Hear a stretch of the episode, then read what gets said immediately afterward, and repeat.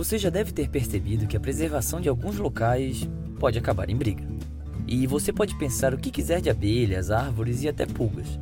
Mas existe um argumento bem convincente para manter o maior número possível de espécies no mesmo lugar.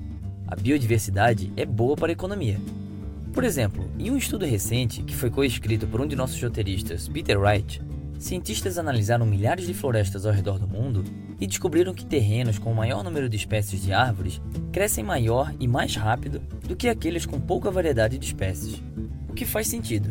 Árvores da mesma espécie absorvem a luz, água e nutrientes da mesma maneira, então acabam competindo entre si, enquanto árvores de diferentes espécies trabalham de maneira diferente e são menos competitivas.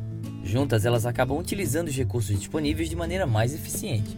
Essa melhor produtividade acaba refletindo no verde que interessa às empresas, Florestas de exploração madeireira produzem pelo menos 35% mais lenha do que seriam capazes caso estivessem separadas em grupos de uma única espécie, o que significa cerca de 200 bilhões de dólares por ano. Esse dividendo é, pelo menos, 20 vezes maior do que o que gastamos atualmente com preservação. E economistas estão encontrando maneiras de economizar com a biodiversidade em outros lugares também.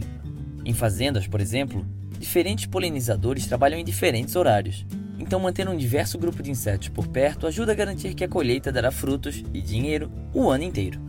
Nos lagos e rios, quanto maior o número de micróbios comedores de toxinas, maior o número de poluentes que eles conseguem limpar, ajudando a reduzir o gasto multibilionário de manter limpas as vias navegáveis. Mas claro, é difícil colocar um valor em dinheiro na biodiversidade de cada ecossistema. E o valor econômico com certeza não é o jeito que queremos medir o valor da natureza. Mas em muitos lugares, Ecossistemas diversos e saudáveis significam um saldo positivo no fim das contas.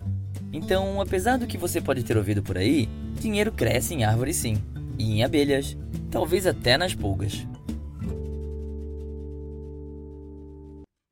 Esse foi o Minuto da Terra. Se você gostou desse vídeo, clique em gostei e compartilhe com seus amigos. Até semana que vem!